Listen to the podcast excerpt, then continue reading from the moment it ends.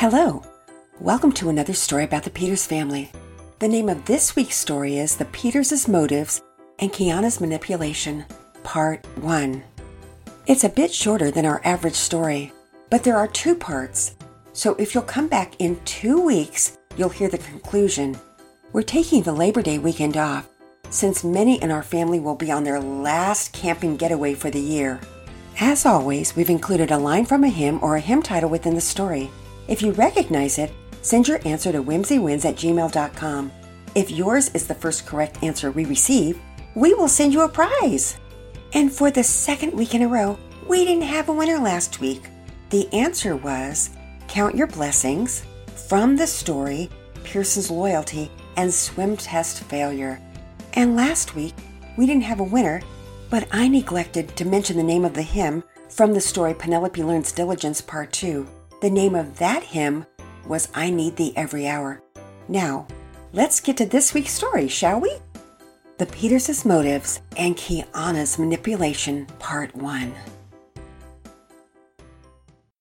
This place is not clean. Penelope, I told you to dust and look, and I see layers of dust on the credenza. And Pearson, didn't I ask you to vacuum? Why do I see crumbs all over the rug? Guys, this is disappointing.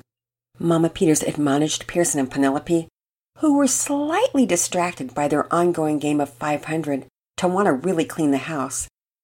Sorry, Mama Peters, Penelope said half heartedly as she put down a high scoring lay of three twos. Look at that, Pearson. 75 points right there. Count 'em up. No way, Pearson responded. Oh boy. That does it. I'm taking the cards. Mama Peters swiped all of the cards from the table. Mama Peters! I, I was on the verge of winning that game, though.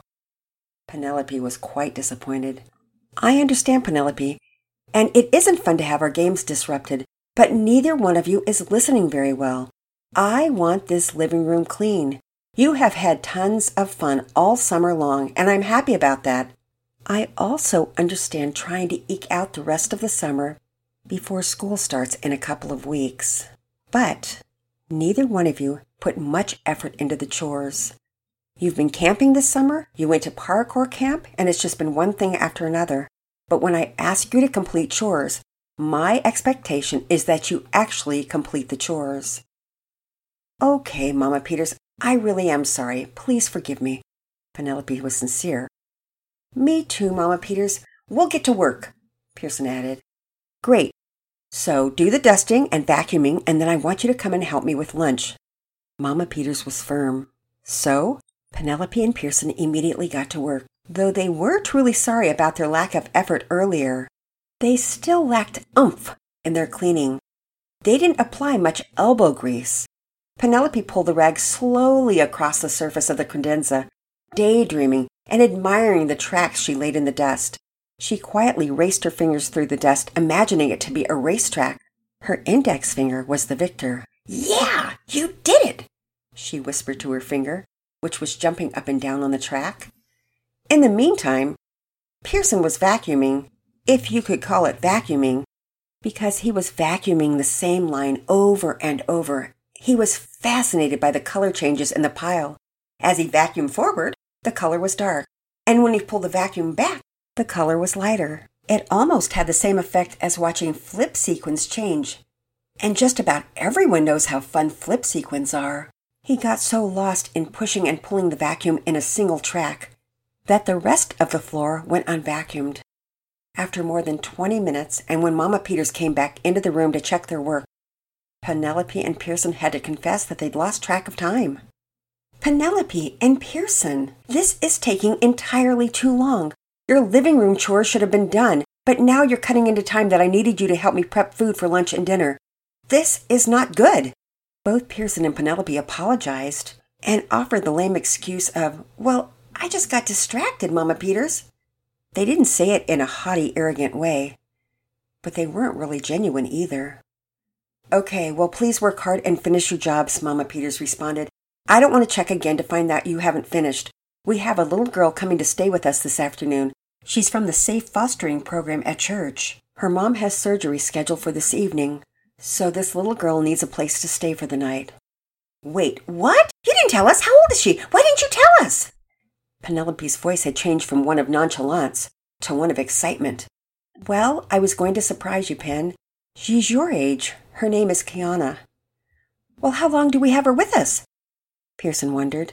Till tomorrow evening. She'll be with us until just before dinner, and then she'll go home. If all goes according to plan.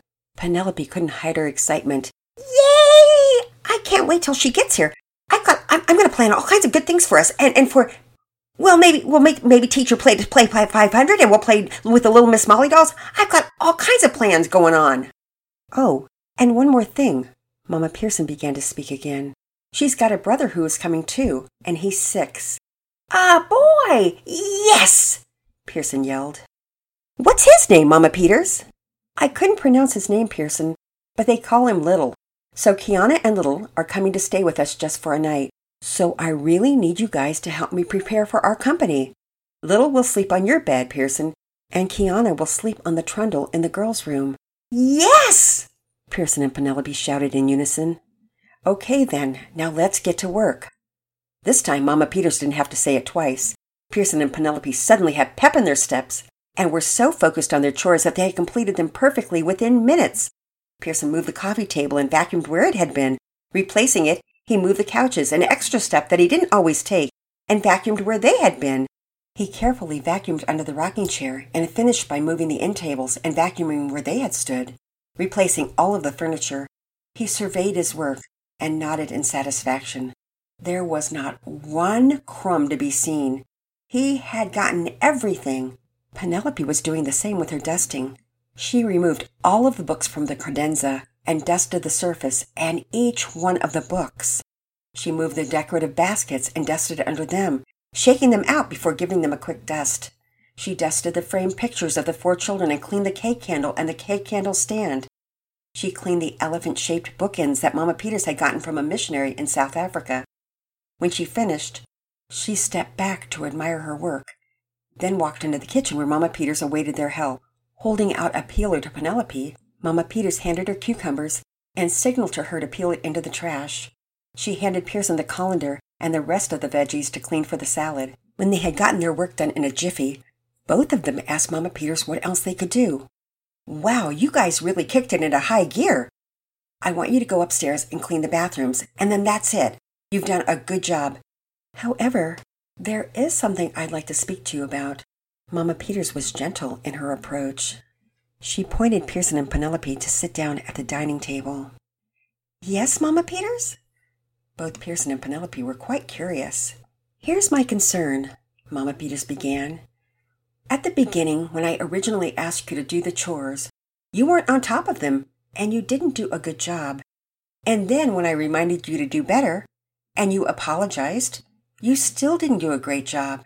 And it was only after I came in and told you about Kiana and Little coming to spend the night with us that you began to work hard. It's obvious that you are both capable of doing well because your tasks have been done quickly and efficiently. You want to explain what happened here? Um, I, I think I got excited that they're coming, Mama Peters, and, and I know I, I know it has to be cleaned before they come. Penelope offered a suggestion. And you, Pearson?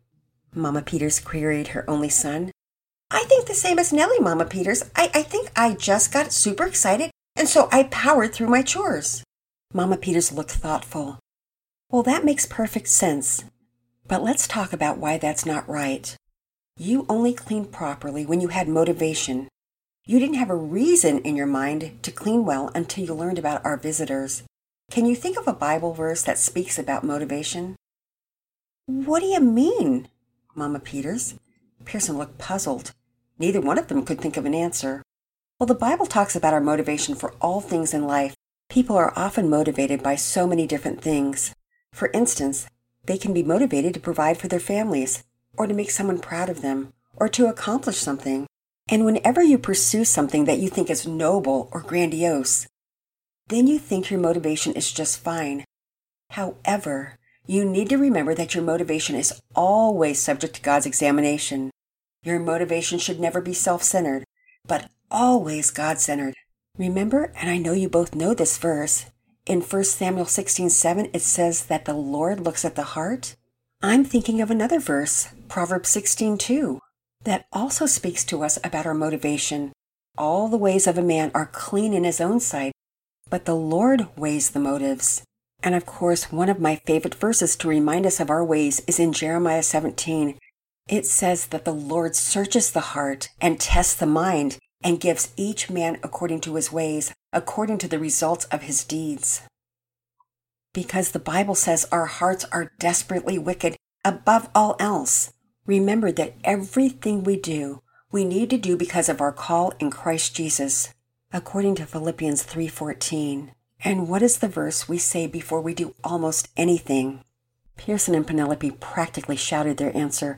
Colossians 3:23 and 24. Whatever you do, work at it with all of your heart as working for the Lord, not for men, for you know you'll receive an inheritance as a reward. Is it the Lord Christ you are serving? Mama Peters laughed.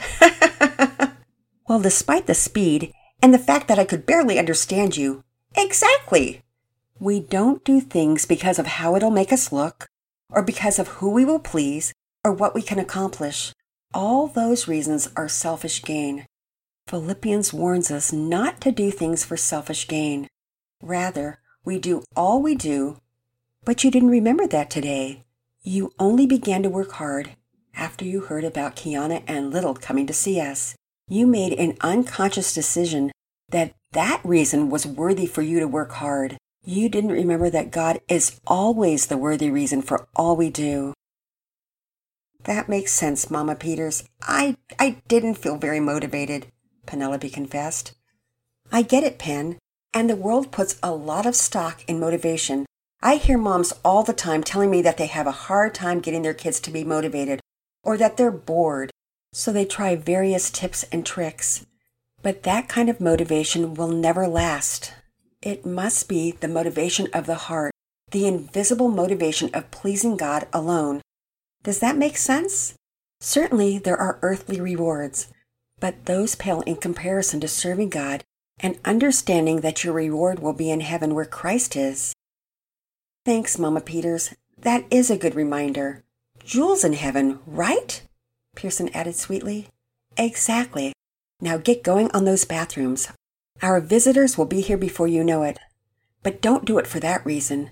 Do it because you love God and you desire to obey Him by obeying me. Mama Peters winked.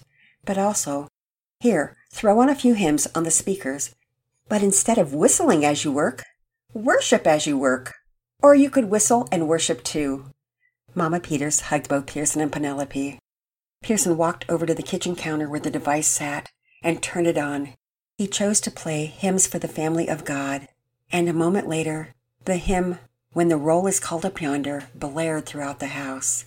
He and Penelope dashed upstairs, and with hearts full of joy, they cleaned the bathrooms with zest even the yucky toilet grime. This is Grandmom's Corner. So, how about you? Do you have difficulties working hard at times? Obedience can be hard, and there are times when what we do seems so meaningless and without purpose. For example, I am not a fan of unloading the dishwasher, so I'll find myself inwardly complaining and having to confess it to God again and again. One time, I decided to time myself to see how long it took to unload the dishwasher. Do you know it took me less than five minutes? And yet, for something that was less than five minutes, I disobeyed God by complaining and griping, and I was terribly convicted about it. So I try to remind myself that I'm doing this for the Lord and I need to work hard, and it's not even a hard job. When we do things for God, it makes a difference in our attitude and even the most minute chore or the simplest act of service to one can be an act of worship to God. In Matthew 10:42, Jesus says that even a simple thing like giving someone a drink of water out of compassion and kindness, your tiniest service, like making your bed because your mom requires it and doing your best at it, is being obedient to God. And God sees your act of service to Him because when you obey your parents, you obey God. Many years ago, when our kids were young and my husband was trying to finish college while trying to support our family, he worked at a store. He worked horrible hours so he could be home as much as possible. Our house was small, but we didn't care because we loved having a big family, and that was more important to us than having a huge house. Besides, we couldn't have afforded a huge house. My husband and I slept in the living room, and my husband slept on the floor. He gives of himself on a continuum. Anyway, working for a store wasn't something he wanted to do for the rest of his life. He wanted to be a teacher, but we didn't know how to juggle having lots of kids. And in order to get a teaching job, he would have to student teach first, which meant no pay. So it was a conundrum, and at times he felt stuck. But the point is, even though he wanted to do something else, and even though he felt the job he was doing was a lowly one and not using his God given gifts in the best way, he still worked hard and did his best. And he would often tell our kids that on those days that the job felt humdrum and that sometimes he felt stuck, he could work hard even in a job he didn't like because he always remembered that God was his boss and that he was working for God. That was his motivation. If you've been listening to our podcast for any length of time, you know my husband has now been teaching for decades, so God opened the door for him. But he was faithful to God no matter how small the job was.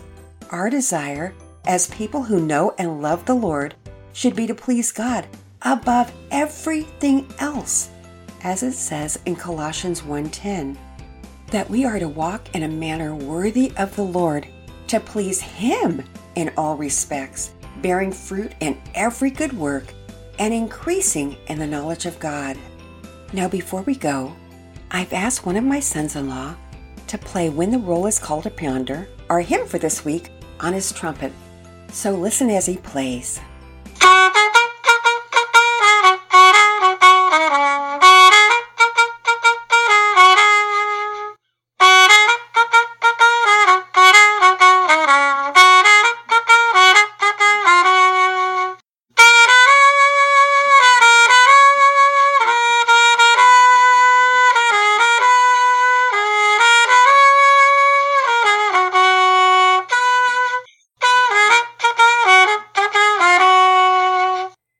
Lord willing, we'll be back in two weeks on September 12th with part two of this week's story. Bye for now.